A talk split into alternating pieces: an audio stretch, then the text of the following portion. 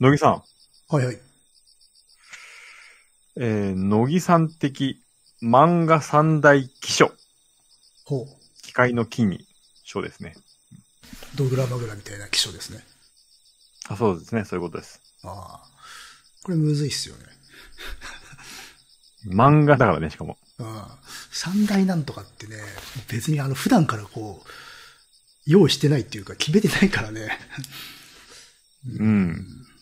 まあ、じゃあ3じゃなくてもいいですよ、別に。とりあえず、まあ一番、まあ一番ってことでもないけど、意味不明だった漫画は、柘植義春の必殺する目固め。次はシャルか。うん。次はシャルはそんなに読んでないし、まあ、ここれは聞くのも初めてだな。まあまあかなりこう、非常に文芸的な 作品が多いんだけど、とりわけこれマジ意味不明で、うん。あの、本当に取り付く島がないっていうのがね。 言葉で説明できないですからね。ああ。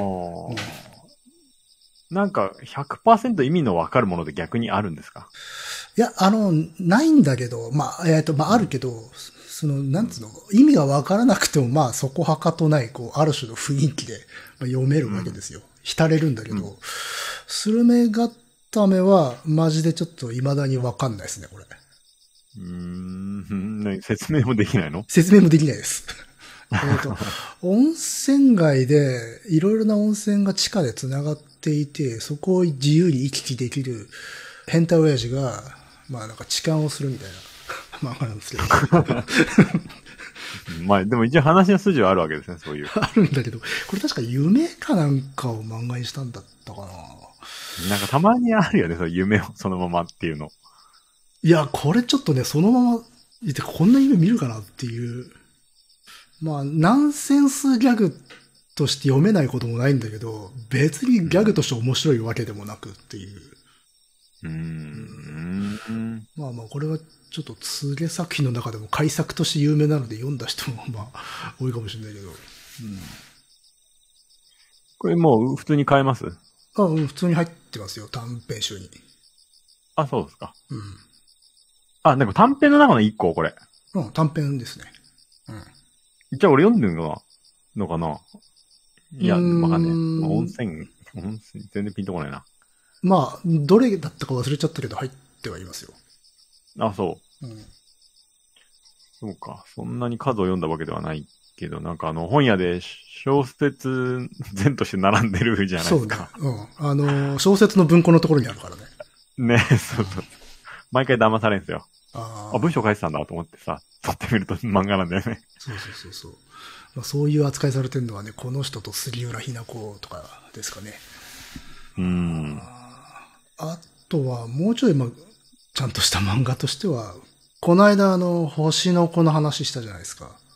うん。あれで、ふと思い出したんですけど、山本直樹のありがとうっていうのが結構、自分の、山本直樹はずーっと前に、乃木さんが紹介したやつですね。まあ基本的に好きなんだけど、やっぱし、衝撃を受けた作品の一つだったですかね。お、衝撃を受けた。うん。まあ今は傑作だと思ってるんだけど、当時初めて読んだ時は基礎だと思いましたね。へえ、その違いは何ですかやっぱ子供の頃読んだから、ちっちゃい頃。うん。あのもう、くどすぎて、当時としてはなんだこれっていう感じで読んでたんで。うーんまあ、。てか小学生が読んじゃいけないような本だったしね。あ、そう。うん。まあえっ、と、なんだろうな。星の子と繋がるところでは、その、いわゆるカルトとか、新興宗教とか、うんまあ、いろいろな、あの、社会問題、現代の問題みたいなものを、もう本当に全部入れした、うん。もうごったりにした作品で、まあ、一つのファミリー、家族に、90年代の漫画なんだけど、90年代に、まあ、いろいろとこう、世間にあったような問題を全部叩き込んだような、うーん。それ、を、その、単身赴任から帰ってきたお父さんが、うん。それを解決しようと苦闘するという漫画でした。へえ。うん。え、これは、うん。なんか、長いんですかそれとも短いえーっと、何巻だったかな何巻か。でもそんなうん。長かないよ。全然1日で読めるレベルで。ただ、濃ゆい。非常に一冊一冊濃ゆいので、結構うん、力がいりますね。うーん。まあ、あの、小学生の時に読んだんですか小学校の時読んで、や っぱ、これはダメだろうと思いましたけどね。それなんで読もうと思ったのうん。あ、えっとね、うちは上に兄貴がいて、スピリッツを買ってたから、当時スピリッツに山本直樹って、まあ、ちょいちょい連載してたので、うん。その関係で読んでましたね。うーん。やはり上にね、兄弟いると、早いうちからそういうのに触れるうん。時あるね。いくつ離れてんだっけ一番上が8個かな。うんうん結構離れてるね。まあ、そうなるとこういうことになるわけよ。こういう、そそうういいううことですね。作品に遭遇するっていうことになる。なるほど。うん。ですかね。うーん。まあ、これはでもおすすめですよ、本当あ、そう。最初すごいあまりの濃さにげんなりするんだけど、最後まで読う読むとマジで感動しますよ。おーあ、そう、感動するんですか。これテーマ家族だからね。うんうんうん。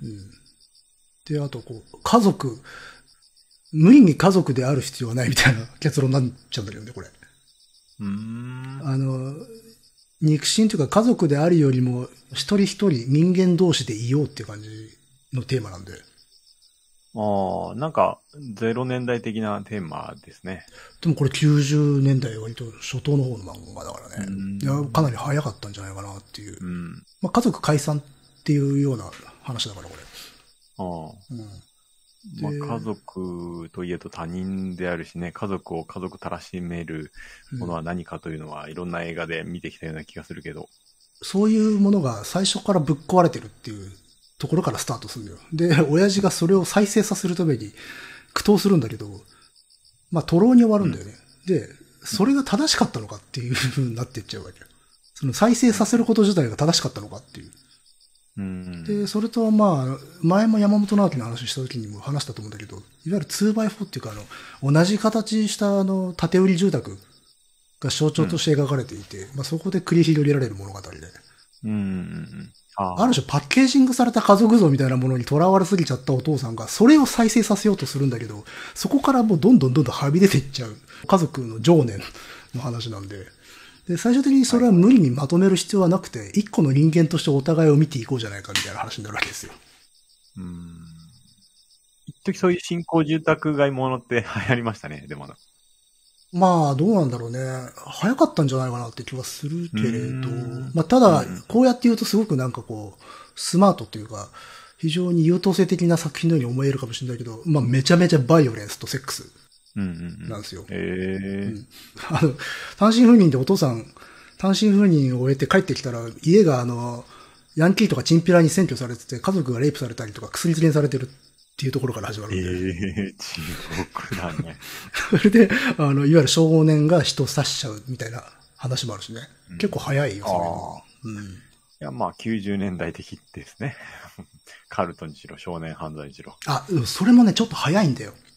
あ、そうですか。その、触りになるっていうか、あの、そういう社会問題化するちょっと手前ぐらいで書かれていて、まあ、ももちろん出始めてたからなんだろうけれども、あそこまで風呂敷広げてたっていうのは、結構こう、ないんじゃないかなと思ってるよね。うーん。うん。オウムとかもその後だった気がするしね。あれは、え、95だっけ95だね。うん。っね。ていうのを、まあ、こないだね、あの、星の子を見たっていうのを思い返して、ありがとうかなっていう。うん。あともう一個は、ちょっとあそうはいあれだな。変わるわ、それは。変わるうん。その都度その都度というか。あ、自分にとっての気象がですかそうそうそうそう。あんまり絞れないでまあすそねう。ですうん。じゃあ、3前後の、3前後気象。 2.5ぐらいにかな な。りました。ということで、こちらは、えー、福助さんにいただきました。質問。ありがとうございはまありす。がとうございます。すいません。一個足んなくてね。いろいろ考えたんですけどね。いや、変な作品はいくらでもありますからね。ただ、変ってだけじゃ基礎にはなれないでしょうからね。乃木的っていうのが入ってますから、ちゃんと。そうですね。うん。ということで、この2冊が決まりました。はい。はい。では、もう興味があったら、ぜひぜひ読んでみてください。はい。それでは始めましょう。カエサルの休日です。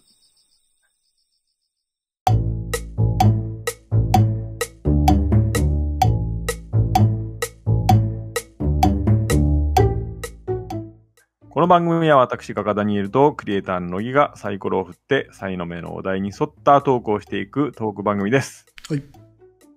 はい、えーしばらくまた滞りましたけれども、展覧会などちょっと忙しくてですね、はい。えっ、と、私は、まあ、絶賛今、グループ展中なのと、うんあと、アートフェア東京ですね。うん。今年はやりますね。うん。 9、10、11だったかなちょっと待って。そのあたり、やるんですよ。また有楽町の国際フォーラムでね。うん。 9が、あれかな ?VIP だけかなそういうのってね、VIP の日があるんですよね。ああ、うん。がっちり買いに来る人たちが集まる感じ。えっ、と、特別招待客ですね。ああ。うん。だからまあ関係者とかが、まあ10から12だ。だから、うん。に有楽町でやるの。今年は出るので、その作品を作っていたのと、4月に個展もあるのと、今年はその後にまた国際アートフェアにまた別の海外のやつ2つぐらい出すのと、9月にまた個展があるのと、うんまたグループ展が年末の方にあるんで、すごいですね、ちょっと。目まぐるしいですね。 うん。まあ、とりあえずそこら辺をこう、ね、総当たりで行ってみれば、あの、拝めますよ。どこかで。うんまあ、当ててみたらいいんじゃないですかね。これじゃねえか。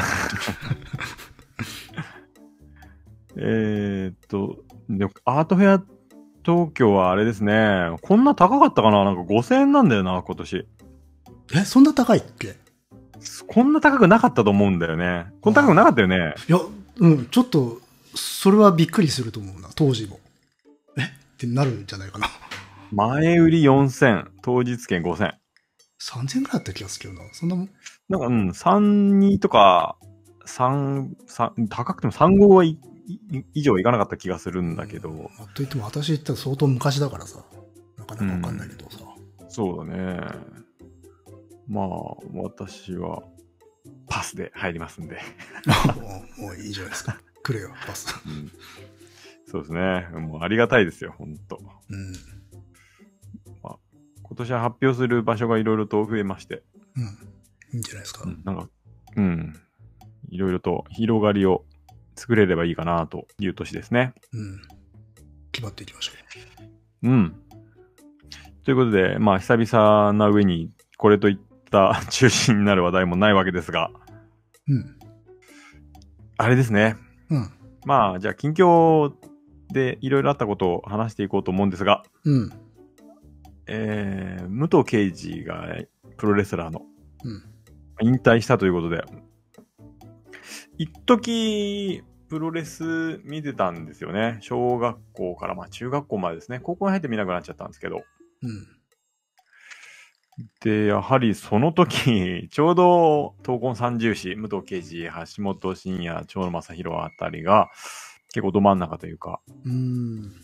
で活躍してたんで、なんかもう高校以降見なくなっちゃったんで、あの、正直言えば、引退って聞いた時に、あ、まだやってたんだと思ったんだけど、うん。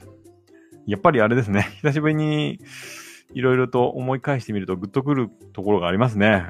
考え深いものが、それなりにあったと。なんかさ、ずーっとやってるもんだと思っちゃうんだよね、でも。ああ。なんか止まってるというかさ、うん。自分の中ではあ。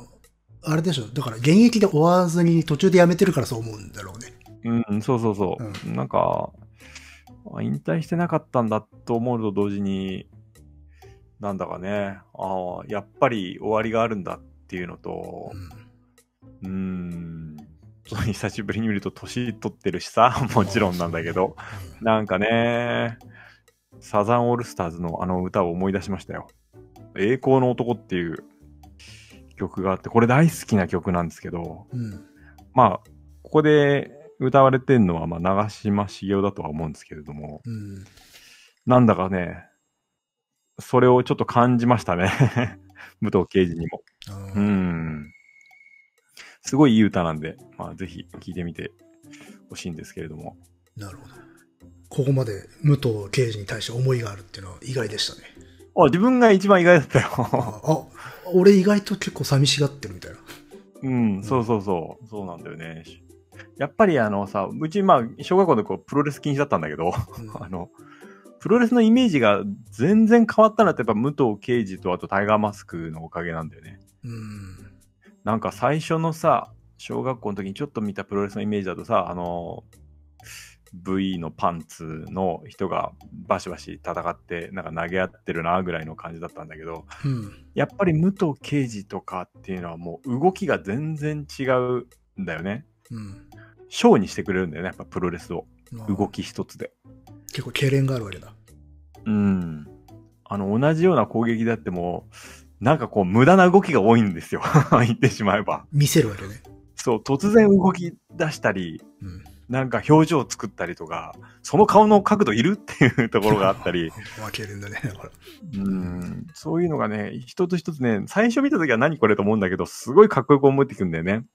うん。あの動きって真似できないんだよね。ああの、フラッシングエルボーっていう、まあ、技があって、まあ、空中でなんかバタバタしてエルボーを落とすんだけど、 なんかね、あの動き、すごい独特で絶対真似できないんだよね。何回も鏡の前で真似したけどね。ーうん。絶対に真似できないし、もう気がついたら、あれですよ、試合完コピとかしてるわけですよ。おーすごいじゃん。ううんん。もう入場からうん手の上げ方とかまでね、スローモーションとかでなんか、 真似しましたよ。タイガーマスクと武藤敬司に関しては。あうん。ーなるほど。やっぱ技一つ一つ華やかだったしね。全然、乃木くんは見てなかった。全然見てないですね。わかんないです。うん。あ、でも確かに、まあ、同級生というか、世代的には確かに人気あったなっていう記憶はありますよ、やっぱし。うん。周囲を見るとね。そう、昔はオレンジパンツでしたね、武藤敬司といえば。うん。で、もう一個、あの、グレートムタっうんていう。ね、もう一個、ペイントした、一応別レスラーとして出てんだけど、絶対武藤敬司にいたことはみんなわかってるわけですよ。毒斬りはみんな真似してましたけどね。ああ、毒斬りね。喉をクイッてやって。うんそうそうそう、吹くんですよね。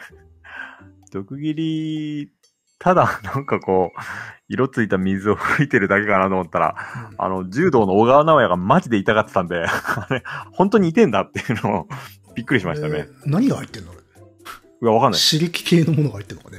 うんなんか、普通の、まあ、レスラーとかが痛がってるのはあんま信じられないじゃないですか。まあまあまあ、うん。演技でやってんじゃないかなとか思っちゃうんだけど、あの、柔道の小川直也はそういうタイプじゃなかったんで、うん、小川直也がめちゃくちゃ痛がってたんで、顔に食らって。えーあ、だから本当になんか痛いのかなというのを話題でしたね。 なるほど。トリカブトとか入ってんのかな 死ぬよ。ムタがまず死ぬだろう。そうで、そう、ムタね、あの、色付きの霧を口から吐くわけだけれども、まあ、どうせ口の中に含んで出てきてんだろうなとか最初思ってたんだけど、うん。なんか連続で吐いて、しかも色が違ったことがあって、ああ、はいはいはい。これはどういうことだっていうのを中学校の時みんなで言俺ってはて、なんか、なんかあれなのかね。こう、袋みたいなので紙破って出してんのかね。多分そうだっていう結論になりましたね、当時。あ友達と話してて。なんか袋を入れてね、それを噛んで出してんだろうみたいなことを言ってたのも思い出しましたね。で、グレートムタって、まあ、新日本プロレスにいて、途中から NW っていう団体に移って、そこからちょっと僕は興味がなくなっちゃったんだけど、ーうん。うん。最初、まあ、顔にペイントしてるんだけど、漢字がほっぺたに書いてあるので、2文字。うん。炎と、なんか劣化の列だったような気がするんだけど、うん。それが、あの、鏡文字になってんだよね。うん。で、それがやっぱこう、当時さ、友達と話してて、やっぱこう、武藤刑事とグレートムタのこう二面性なんじゃないかとかさ、おーなる言っほてど。たの。おあかかっこいいよな、それ、とか言って、 言ってたんだけど、なんかあの、その後、ラジオ出演した時に、なんかあの、鏡見て書くじゃん うそん。うん。うすると文字が 自然にあ反転するじゃん。 すごい頭の悪い、あれじゃないですか、原因じゃないですか。それに気づかないで、なんか試合をやって、で、自分が試合やってるの写真、送られてきた写真を見たら、 字が逆になってて、個人的には真っ青になったみたいなことでしたけど、なんか周りの人がこうやってそうやっていろいろ推測してくれるからいいか と思ってそのままにしたとか言ってたね。ああまあ、 そうね。うん。いや、結構ね、そういうユーモアとね、ちょっと天然っぽいところもあって、すごい魅力的でしたね。うんなるほどね。うん、なんかベストバウトとかになんかいろいろとネットとかに今上がってきてるけど、僕は、あれですね、グレートムタ対重心サンダーライガー、これ階級が違うんだけど、うん。これは面白かったですね。あの、グレートムタが重心サンダーライガーっていうマスクレスラーのうん。仮面を思いっきり剥いで、お、これはって思って、完全に剥いじゃったの、マスク取って。うん。で、ライガーが顔を隠して、これやばいなって友達とこ見てたら、あれですよ、ああ。ライガーが下にペイントしてたんですよ。これは、うんもうあの時のもう盛り上がりと言ったらもう友達と抱き合っちゃったもんね。いいっすね。いや、あの時は盛り上がりました。そんで、さらに毒斬りを吹いたんですよ、ライガーが。あ石返しっていうか、こう。うんそう。もう、それでもうね、ほんと、友達と抱き合いました。いい思い出ですね。あーあとは、ムタ対、えーパワーウォリアーですね。うん。うんこれはムタ負けるんだけれども、うんあれすごくいい試合でした。佐々木健介ね。すごくかっこよかったですね。パワーウォリアーも大好きなレスラーでしたんで、ああ、いろいろと思い出しましたね。あの、蝶野正宏、橋本真也と武藤敬司で、なんか闘魂三重士みたいなんで、3人で活躍したんだけど、まあ、お同期なんだよね、確か。うん。で、同期でいっぱいレスラーが入ってくる中で、みんなこう、きつくてやめていくんだって。うん。で、長野正宏が、まあ、インタビューで喋ってたんだけど、えやっぱ、武藤刑事は当時からやっぱり、これライ完全にライバル視してて、うん。もうどんなにきつくても自分はやめないと思ってるけど、どんどん周りやめていく。で、やっぱライバルやめてほしいじゃん。まあまあまあ。なるべく。う。うんうんん。自分だけ残りたいから。で、何人かいる中で、みんな我慢して、誰かが辞めるって言い出すのを待ってるような感じうん。誰かが辞めるって言ったら、ああ、俺も。で、なんか二人辞めたりとあか。ありますね、そういうこと。う。うんんで、あの、ある日、まあ、武藤刑事が、俺もう辞めるから、っていうことを言い出して、 おうもう超能的には、おっしと思って、 ライバル一人消えた、 と思ってたらしいの。したら、武藤刑事に釣られてまた何人か、ああ、もうちょっと俺もきついから辞めるよって言って、もう辞めることを決意して辞めてったんだけど、 うん武藤刑事次の日普通になんか、ジム掃除してたらしい。作詞ですね。 そう。だから引っ掛けたわけですよね。辞めるって言って。 なんか、プロレス詳しくないけど、そういう小ずれい話ちょいちょい聞こえてく るよね。なんか結構作詞多いのかな多いね。ううんん。いや、そういうね、細かいエピソードとか、あとなんか、アントニオ猪木がいろいろとこう、みんな呼んでなんかやるんだって。うん。その時に、反応をまあ見てるらしいんだけど、うん。なんかいろんな変なことを言うわけ、アントニオ猪木が、いつものテンションで。うん。なんか最近なんか気候をやってきたとか言って、こう一人一人こう、 頭に、おでこあたりにこう手を当てるんだって。うん。で、蝶野正宏は、なんかこう、あ何も感じないけどどうしようと思ったけど、 ああ、なんか、ああ、暑いですみたいなことを言って、うんなんかこう、橋本真也はもう完全にこう、あ、そう、なんか力がみなぎってきますみたいなことを言って、うんで、武藤刑事やられた時は、なんか、何も感じないですね。言って、猪木に言ってたらしくて、なんかそうそういうなんか天然的なね、エピソードもあって、なんか、キャラクター的にもね、面白い人なんですよね。まあなんかいい人っぽい感じはするけど、どうなんですかね。うん、うんまあ、作詞なところと、うん。ちょっと抜けてるところがあって。ああ矛盾する要素が。うん。うん。なんでね、なんだか、そう、39年だったかなおープロレス。うん、現役。おーなるほどな。まあ、一つ時代終わったと。そうですね。よく見てましたね、この世代は。うん。うん、うん。てな感じで、武藤敬司選手お疲れ様でした。というおことで疲すれ様ね。でした。うん、まあ、ちょっとね、別れが多いですからね。ここのところ。うん。うん。まあ、武藤刑事はね、引退。で、まだまだこれからもね、別の領域で活躍するでしょうけど、不法が多かったからね、ここのとこね。なんか不法はいつも多い気がしますね。まあ体感上ちょっと、まあ体感っていうのは、要は自分にとってまあみ身近というか、まあ、あの、摂取してきたものうん。の、まあプレイヤーたちがね、結構行ってしまったんでね。あ、そうですか。うん。まああんま喋りませんけど。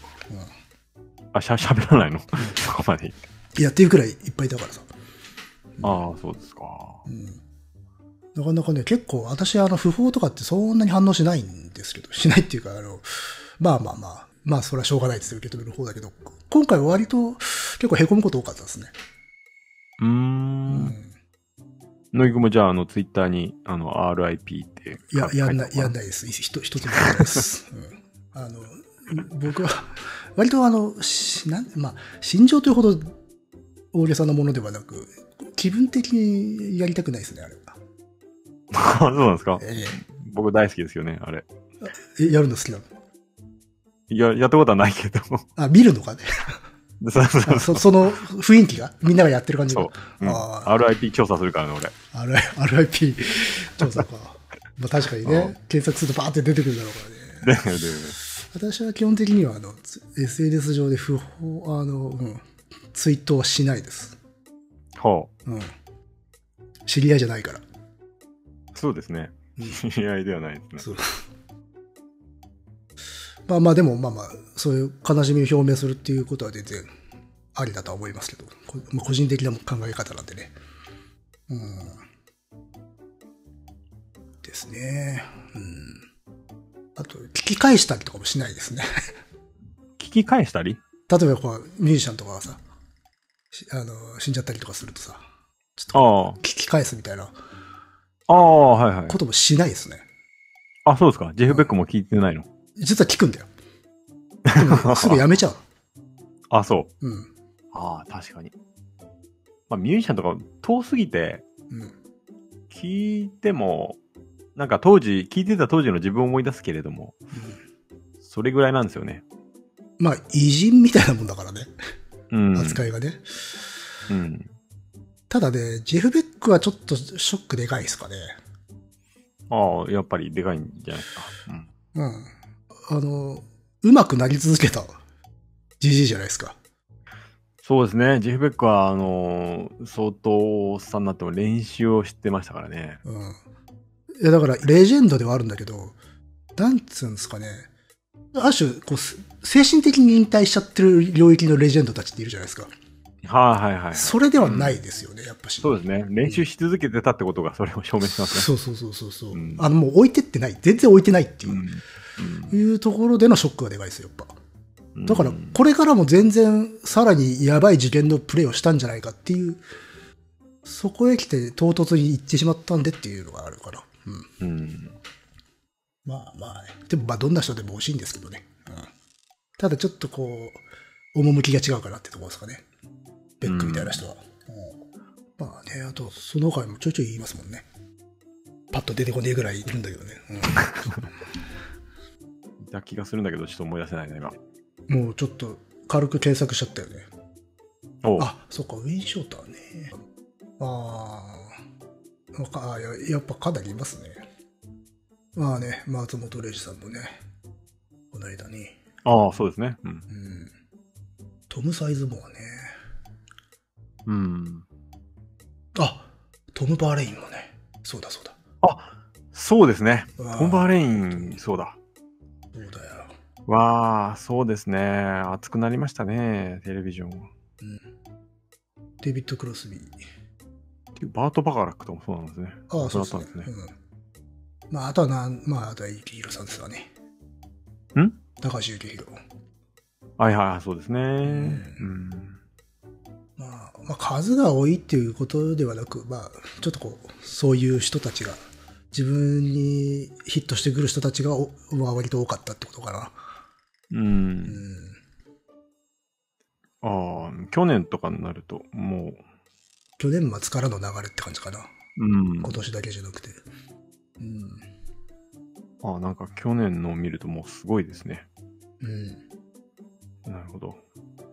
ああ、まあ、僕の好きなミュージシャンで言うと、ロバート・ゴードン去年亡くなりましたね。あ、ガジローさんね。うんあ、あと、ウィルコ・ジョンソンも亡くなったあん、ですそね。うだ、そうそうそう。うん。病気患ってるっていうのは、まあ、そうね、前か長らいこと。うん。うんね、そうですね。ああ、あと、ジェリー・リルイス亡くなったんですよね。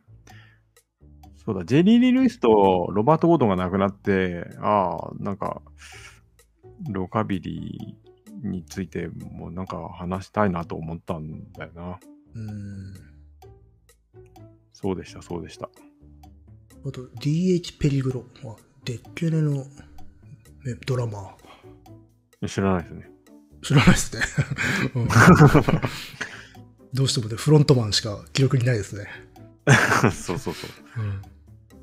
まあまあまあ、いや、やっぱし多いわ。うん。ちょっと。そうですね。うん。あまあ、これはまあ、キリがないからキリな。がないんで、ちょっと、うん、拾ってってもしょうがないっていう。ああ。あとは、なんかあります近況。あれですね。進撃の巨人完結編前編がこの間、おうあの、放送されまして。一つの時代、これもまた終わると。いやー、完結編後編がね、秋なんですよ。もう長い。ああ。去年、去年だって、次冬なんだよって言ってたのに。いやー、もう長いんだけどさそりゃ引っ張るよ。エピソード3本配信されましてですね。あとね、夜遅かったんだよ、ちょっと。12時半ぐらいだったかな。なので、ちょっと生放送が見られなくてですね。ド。あ戦いの生放送が。ちょっと次の日に見たんですけど。あうんいやーもう、なんかこう、やっぱ期待して見るじゃないですか。うん。それなんでそれを上行くかね。 あの、 いいじゃねえか、別に なんでいやーう。もう、僕のね、いやもう二人でちょっとパートナーと見てな泣いてたんですけど、うんパートナーちょっと泣きすぎて今日、今朝目が腫れてましたからね。そんな、すごいな。はい、もうちょ、ちょっと、あれですね。うんもう展開が展開で、もうどうなっちゃうんやらっていうことです。うんえーそういえばメールちょっと一本いただいてるんで、ああ、はいはいはい。これ初めの方に紹介しておけばよかったです。はい。えー、はじめまして。スイカと申します。いつも楽しく拝聴しております。さて、ダニエルさん。この間、NHK の100カメという番組で、アニメ進撃の巨人の制作会社が取り上げられていたのですが、見られましたでしょうかもしまだでしたら、ぜひ、ぜひです。NHK オンデマンドに加入しなくてはですが、もう本当にぜひです。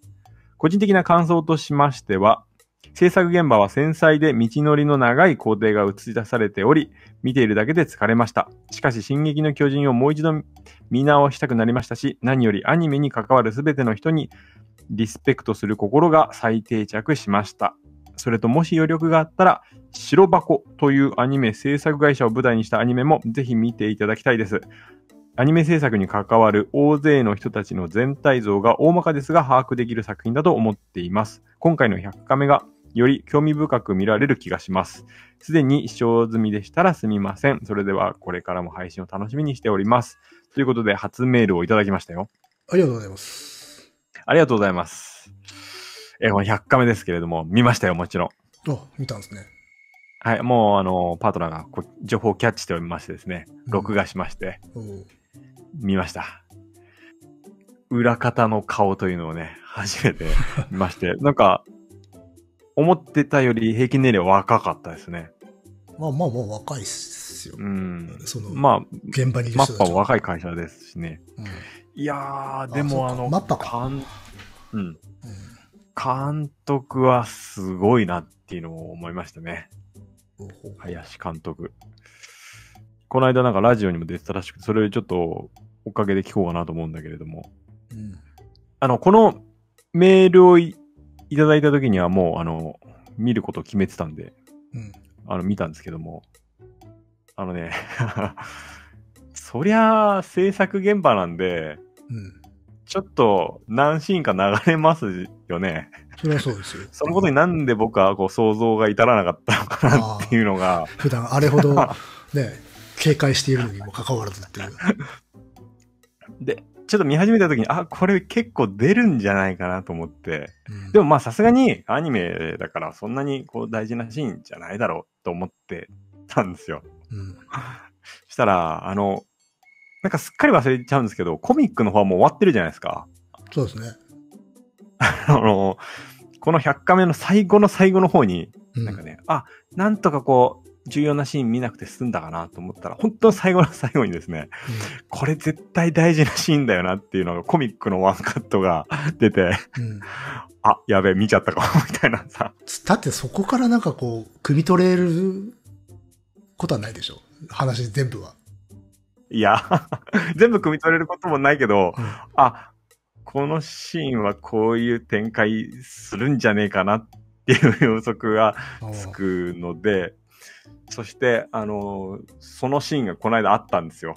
あの、おーあのシーンが来ると思って、 来ましたね。当たってましたそしてまさに、ああまあ、もう、ボーダーの涙を流しましたけれども。あまあじゃあ結果は俺じゃない ですか。流したの。 そうかそうか。いやーもうほんと。でもね、このマッパのあの、100カメ、本当に面白かったですよ、これ。あの、ああいう現場の話、あの、ドキュメンタリーって面白いでしょ私も好きいやめっちゃ面白い、よめくっちゃ読面んだけ白い。うどん。あの、作品見てなくても面白かったですからね。うん。うんあ、なんか、この場面はこうやってやってんだなとか、うんここ何何回もリテイク入ってたんだなとか、面白いですね。こうやって直してん。だとか、うん。私なんかはやっぱ見るとどうしても技術的なところをね、まあそうですよね。見ちゃいますよね。うん。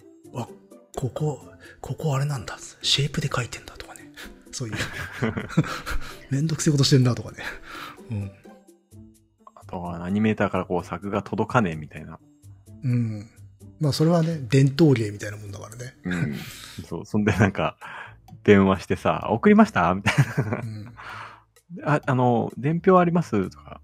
で、したら、なんか、隣の人がさ、いやー、あるわけないよ。送ってないんだから。 とか言って あーなんかこういうの何回もこの業業界で繰り返されてきた会話なんだろうなと思って。うん。そういうの面白かったですね。私も末端でね、ちらっとややったことはあるけど、お仕事で。うん。あの、現場は見てないんだよね、やっぱ。ああ、はい。外注でやってたからさ。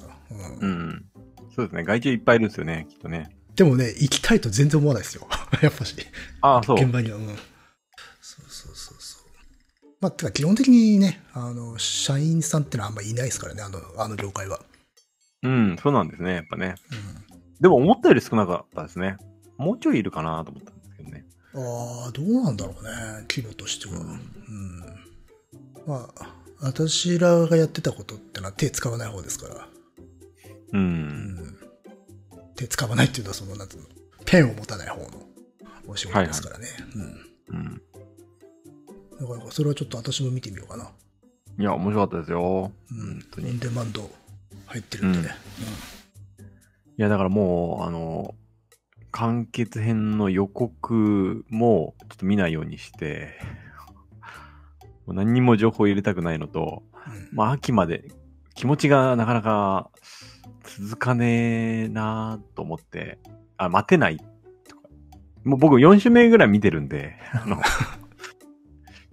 なので、ちょっともうコミックを今やっているアニメでやったとこまでコミックを買うことにしました。まあようやくですね よくそこまで我慢したな、ちょっと、うんそれまで待てないなと思って。うんただ何巻まで買っていいのか、ちょっとわかんないんですよね。先のちょっとでも見たくないので、このアニメでどこまで、誰か教えてくれませんちょっとまああのーそれはあのーまあでも難しいからちょっとウィキペディアとかで調べちゃうとあらすじ出てきちゃうもんな そうそうそう。だからもう、もうなるべくね、この、検索画面に進撃のとか入れたくないんですよ。 でも同じようなあの疑問を持ってるとか質問をしてる人も多分ネット上にはいるから、いるだろうから検索してみたらいいじゃないですか。あの、アニメの何巻対応みたいな。あの、進撃のとか入れると、うん。 気を利かしてさ、それに関する情報とか今後出してくるじゃないですか。ピックアップして。それはあの、意志力で Google さん弾いてくださ鈴い木さ。んとかが。あの、セルフフィルターで。ちょっとも知りたくないんで。あうーん。なので、本当にね、これはちょっと気を使いますし、うっかり周りの誰か言いやしねえかっていうのをドキドキしながら、秋まで過ごせるのかなっていうのが心配ですね。まあ、まあじゃあ一回忘れるってのが一番いいんじゃないですか。いや、忘れることができたらもう忘れたいですよ、全部。うん。すべてを一度忘れて、もう一度1話から見たいですよ、僕は。あ、そのレベルで忘れたいのね。はい、すいません。すべてを忘れて、あの日からやり直したい、僕は。そうっすか。何も知らない状態で1話から見たいなーっていうのがね、僕ら夫婦の願いですね。うん。なるほど、なるほど。あーなので、また、また秋まで待つんですよ。うん。ああ、もうほんと、まあもう50名ぐらい見ようかなと思ってます。あーもう僕のプライムは、進撃のためだけにあると言っても過言ではないかもしれないな、今。うんそんな進撃進捗情報でしたよ。はい。 定期報告ですね。ああ、常にドキドキしているという ね。うん。定期報告だけど、常年しか伝わってこないけどね。だってまだ内容に話す、 内容について話すわけにもいかないじゃないですか。 まあまあまあまあ、い良きことですね。はい、そうなんです。うん。なんか乃木くんはどうですか、最近は。まあ今ちょっと制作的な話になったんだけど、あのー、AI を最近、割とちょいちょいいじるようになりましたね。ああ、はい。うん流行りのチャット、G、GTP だか GPT だか。 GPT とか、まあ Bing AI、Bing チャットうん。とか、はいはいはい。あとパープレクシティうん。と、あとまあ画像だったら、まあ前も話したと思うけど、ステーブルディフュージョン。うん。あれもローカル環境で使えるようにして、結構吐き出させてますよ。うん。あと AI 音声っていうのもあって、これはどういう仕組み上で AI と言ってるのかわかんないけど、一応そういう歌い文句で 出てる。まあ音声合成の読み上げソフトみたいなやつうん。とかも仕事で使うようになったね、ここ最近。なんか最近天気予報とかもそれ多くないですかあ、そうかもね。うん。うん。あの、要はテキスト打てばさ、読んでくれて、うん。で、まあ微調整もできて、で、かなりリアルになってリアきてル、る。リアル。うん。うん。私はだから仮慣れとかで使ったりとかするんだけど。仮だね。ああ、ナレーションそうそうそうそう。うんだから結構前にまあ結構前でもないか割と最近ねその最近 AI っていうの流行ってんななんて話をしたじゃないですかここでも。うん。であのイラストレーターが仕事なくなんじゃないかみたいな。どううなんんだろうねって言ってたけど、もうすでにちょいちょい使い始めているっていうね仕事でも。はいはいだか。ら早いなと思って。うんこの調子でいくとまあ普通に必須アイテムになっていくんだろうなっていう。うん。うん。僕も、あれです、この間、あ、やってみようかなと思って、こうの、ん名前打ち込んで、ダニエルさんっぽい絵画を 作成みたいなのをプロンプトを吐き出して、うん。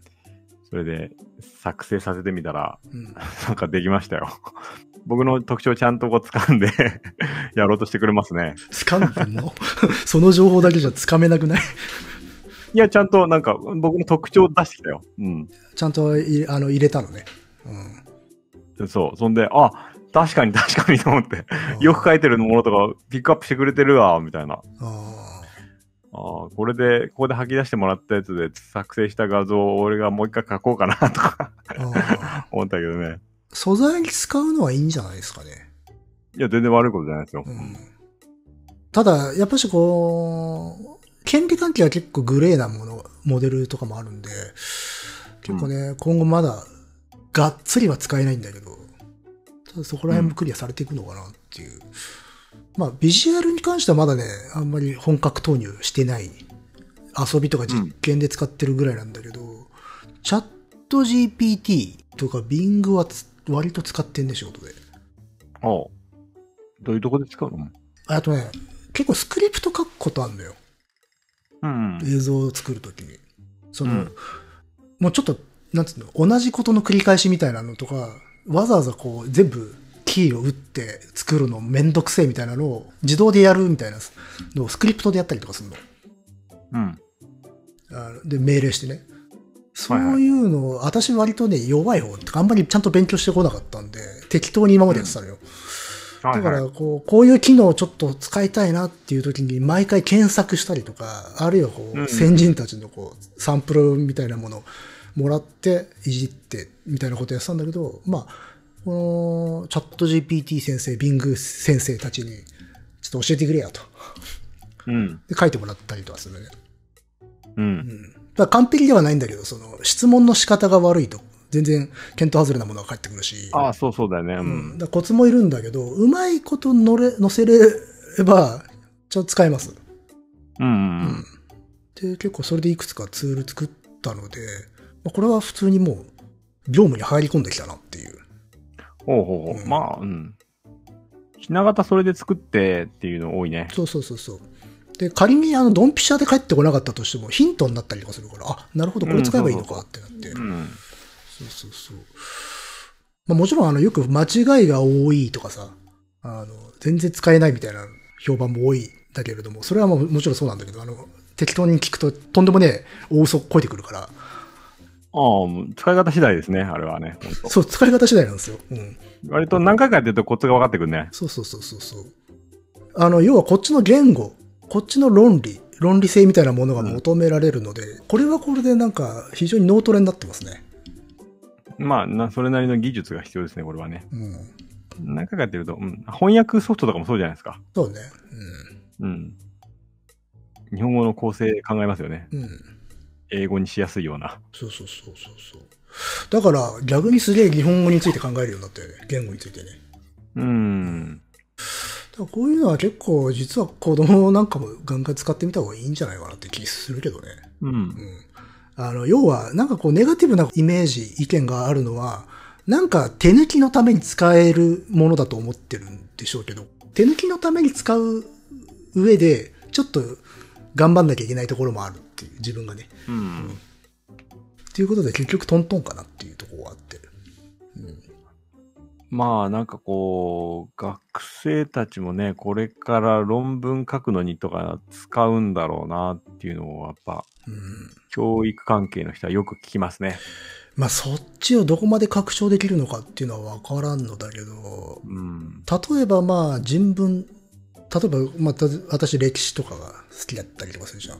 うん。まあ、こいつらに聞くと、まあとんでもない大嘘返ってくるわけですよ。だからそういうのでは全然使えないんだけれども、でもまあ、あの、要所要所で、こういうのは使える、こういうのは使えるっつって、点ってね、あのポイントを絞っていけば全然、今後もね、活用されていって、うんっていう。それはでも、よく考えたら道具ってそういうもんだからね。うん、まあ、こっちがまた検証しないといけないっていうそうそうそうそう。ことになるんでね。まあでも、ほら、そもそもね、くり抜きとして使えるのか、トンカチとして使えるのか、はっきりしないものを、使いもせずに役に立つかどうか考えるっていうのはナンセンスだからね。ああ、うん。とりあえず触ってみて、これはくり抜きなのだろうか、トンカチなのだろうかってことをうん考えなきゃいけないわけですよね。あの、我々がね。うんうん。でもそれはなんか面白いですけどね。こっちで見つけていくっていう使い方をね。うん。だからなんかね、実際効率化できてる部分、時短になってるところもあるんだけれども、かえって時間がかかってるところもあるのよ。要は使い道を探るためとか、うん。うんあるいは自分のその論理、言語の修練のために割と時間を費やすってことで、割と本末転倒な瞬間があるんだけど、ただ、それはそれで結構有意義だったりとかするんですよね。あ使い方慣れればね、その後、汎用性は広いんで。そうそうそう。なので割と楽しんでますね、私はね、これ。ああ、僕もめっちゃ使ってますね。うん。ですね。結構使えるもんだなと思って。うん。で、まあ、前回も話したけど、その、例えばこれでなんかこう、仕事が奪われる的なものであるとか、クリエイティビティがどうだっていう話になった時に、まあでもそんなに、なんていうのか、危機感というか、危惧はしてないよねみたいな話をしたじゃないですか。うん。私はでもここのとこで使ってみたら、むしろ結構ポジティブに広がってはいるんですよね。んん何どういう意味のポジティブ要は創意工夫に時間が割ける。より。ああ、はいはい。ううん。はっきり言ってこんなものはちょっと機械にやってほしいっていうのがいいっぱいあるわけですよ。そのプロセス、工数の中に。うん。そこをお任せできるんであれば、もうすごくもう少し脳みそ使う部分が、時間が増えるので、うん。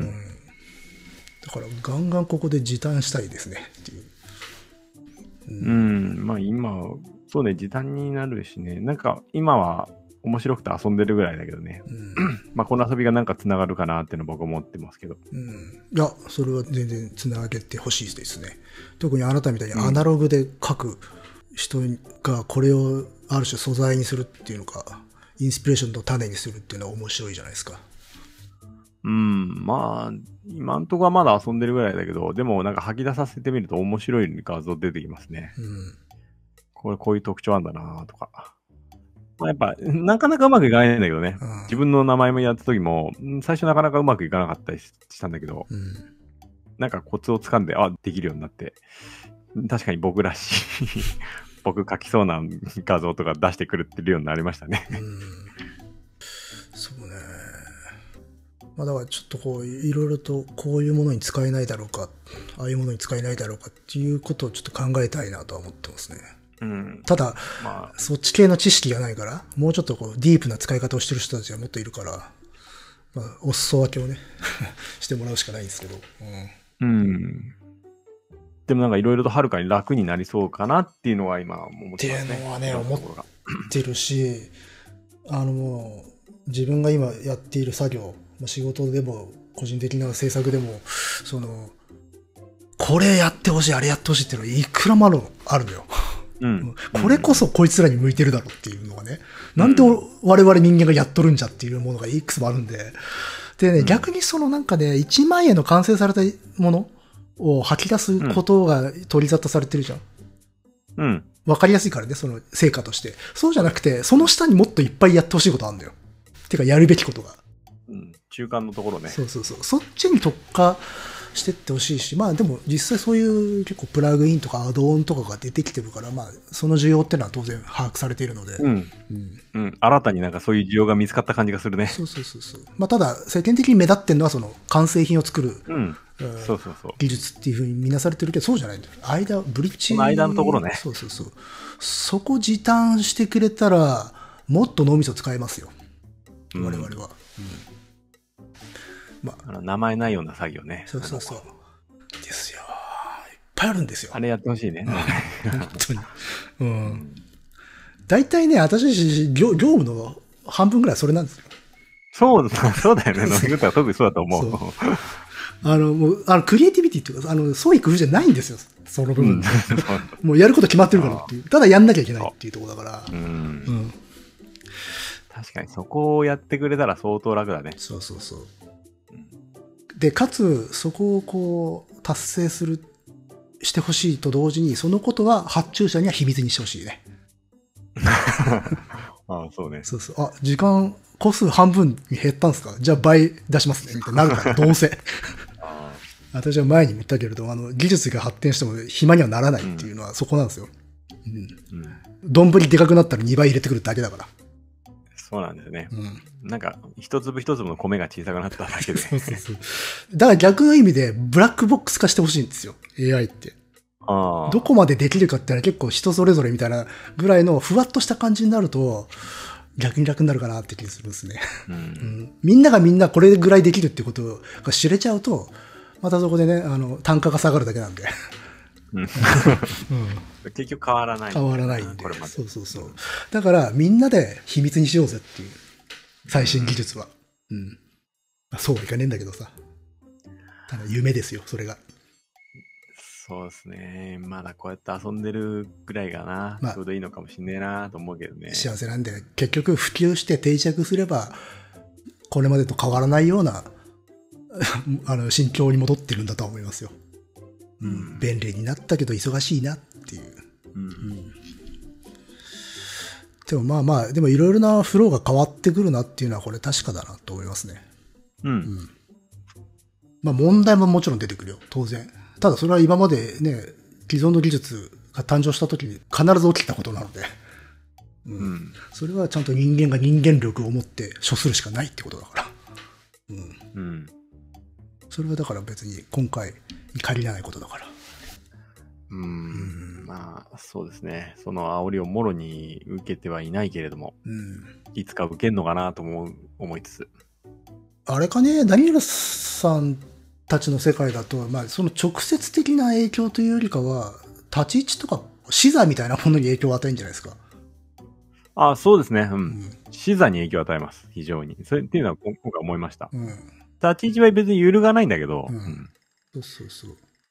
例えば技術的な部分で、なんか、何らかの圧迫を受けるとか、そういうことは多分なく、ないんだろうけど、ない。人間じゃないものが何か作るっていうのが状態化した社会になれば、当然のことながらこれまでと違うモチベーションで物作ることになってくるから、そういうとこではね、うん。まあ、ある意味純粋だしね。人間じゃないやつがなんか作るって。うん、う。うんん。まあでもね、うん。そんなに不安とかには思ってないですよ、全然。うん。だからトータル的に考えたり、トータル的に物作る人だと、そんなに危機感っていうのはないんじゃないかなと思うんですよね。うん。うん。ただ、その、自分が一番特化してると思ってる部分が鈍化ぶりした人は確かに、あの、うんまあ言いますけどうん大変だなとは思うけど。うん。まあ、技術が出ればアート業界は広くなりますんで、うん。つまり自分のね、占める割合っていうのはそれほど狭くはなるけどう、ん。変わりはしないんで、そうだね。う。うんん。まあそれに、例えば、ピカソが描くような線、まあ誰でも描けるような線あるじゃないですかう。ん。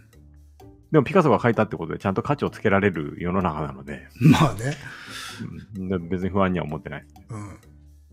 まあ、あともっと植物的なね、話に戻るんであれば、あの、車があってもアスリートはリスペクトされてますからね。うんそうそうですね。ううんん例えばまあ、こんなものを、あの、AI とか機械が作れちゃうじゃん。ってなったとしても、それを同じものを作れる人間がいるっていういう価値は生まれるんだろうなと思うんだよ。ううんん。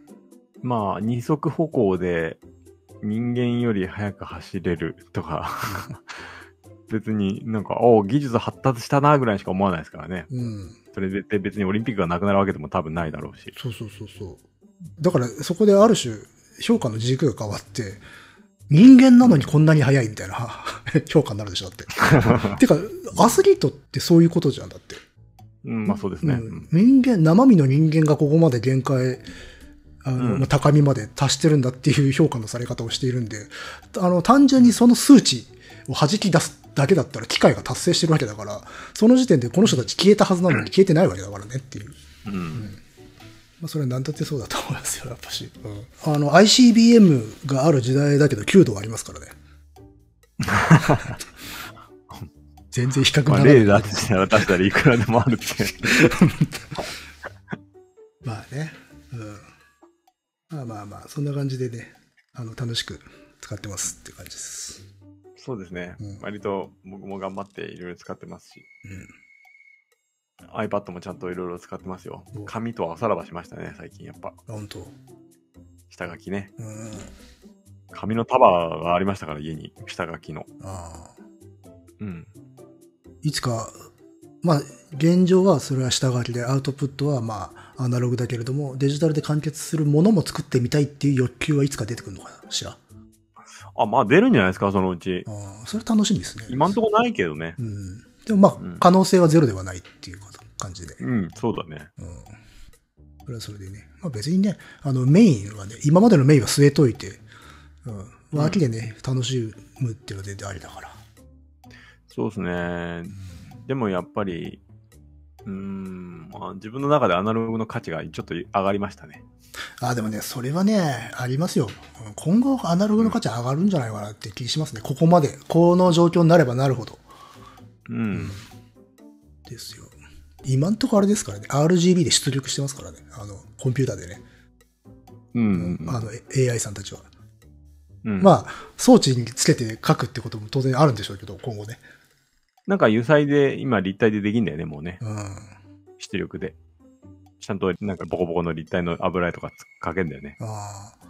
でもそれはそれでなんかある種新色ではなくて、まあさっき言ったシザーっていうかさ、うん。まあなんかアナログで物作るっていうものを違う角度から見見ることができるチャンスにもなるんだろうなとは思いますけどね。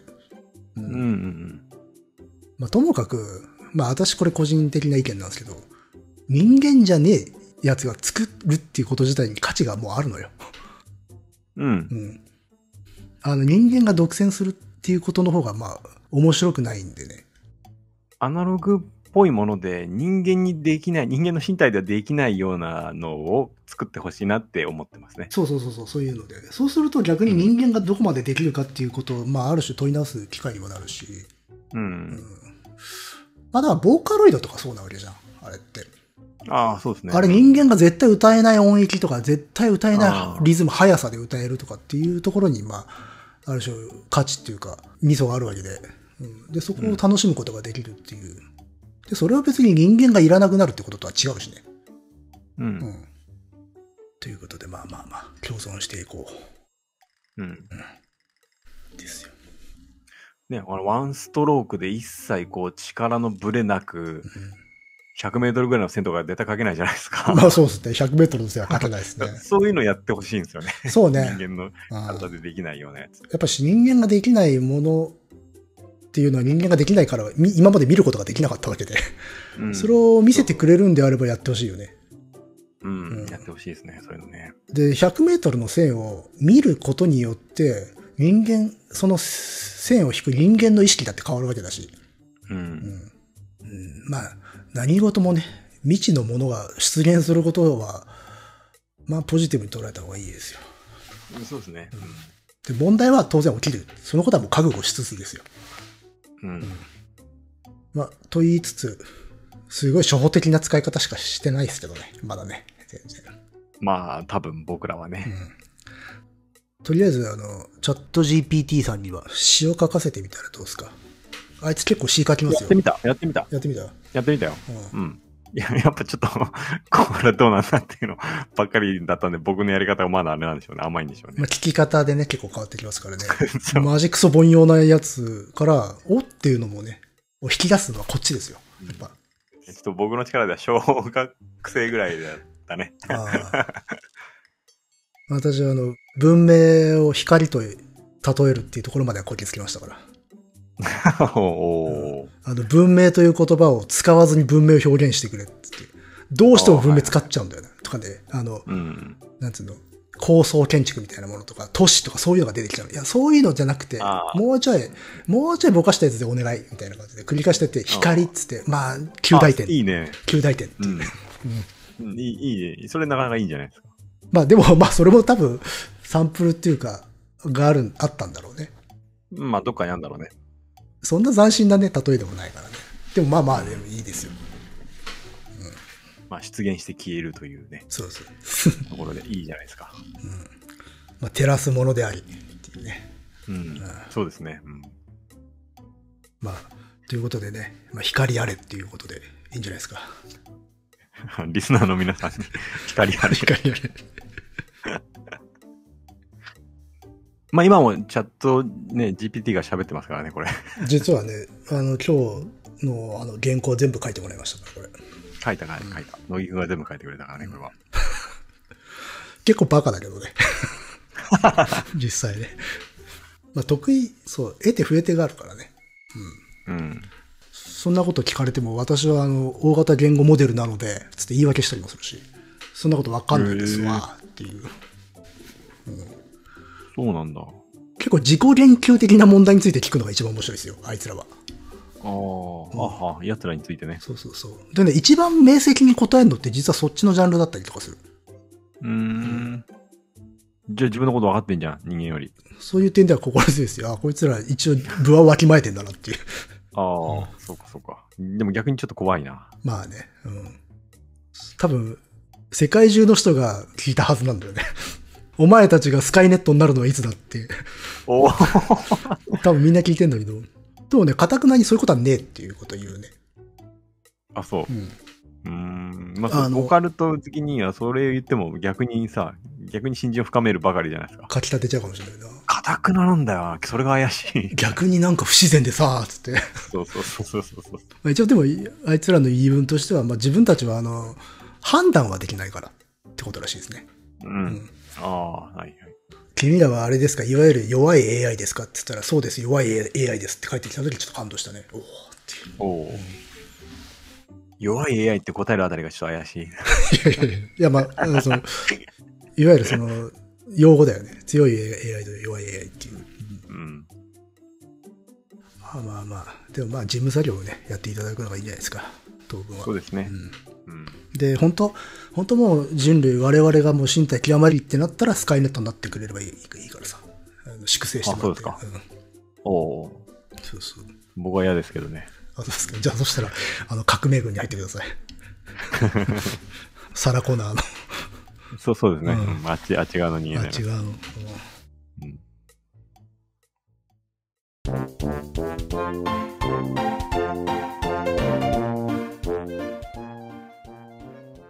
まあまあまあ、じゃないですかね。シンギュラリティね。うん。まあ、その時のために人間力をさ、高めていくしかないんじゃあ、キないでャンすかプ行こうよ、キャンプ、キャンプ、キャンプ。そういう、そういうう。ことじゃないんですよね。そういう、そういうそのいや、 火を起こすところから始めようぜ。そのあの、電気来てないとこ行くとか、そういう発想がもうね、完全に原始人な んですよね、本当。人間力を一から鍛えよ う。そこからもう始めよう。原子から。人間力とか類人力っていうの。そうだよ。平沢で言うとこの人化の水ってやつね。そうです、そういでや、いい言葉だなと思ってね。い結構う好んきなフレーズ上位に入りますから。人化の水。す。うん。うん、だからいや、今後問われるのは人化の水ですから。そうですね。うん確かに、そうかもしれないね。救済してくれよ。救済、そう。 技法をね、高めてね。うん。そう。それではね、なんかご意見にご感想などは、dice.caesar.gmail.com、dice.caesar.gmail.com までお願いしまおす。願いします。それではまた。さよなら。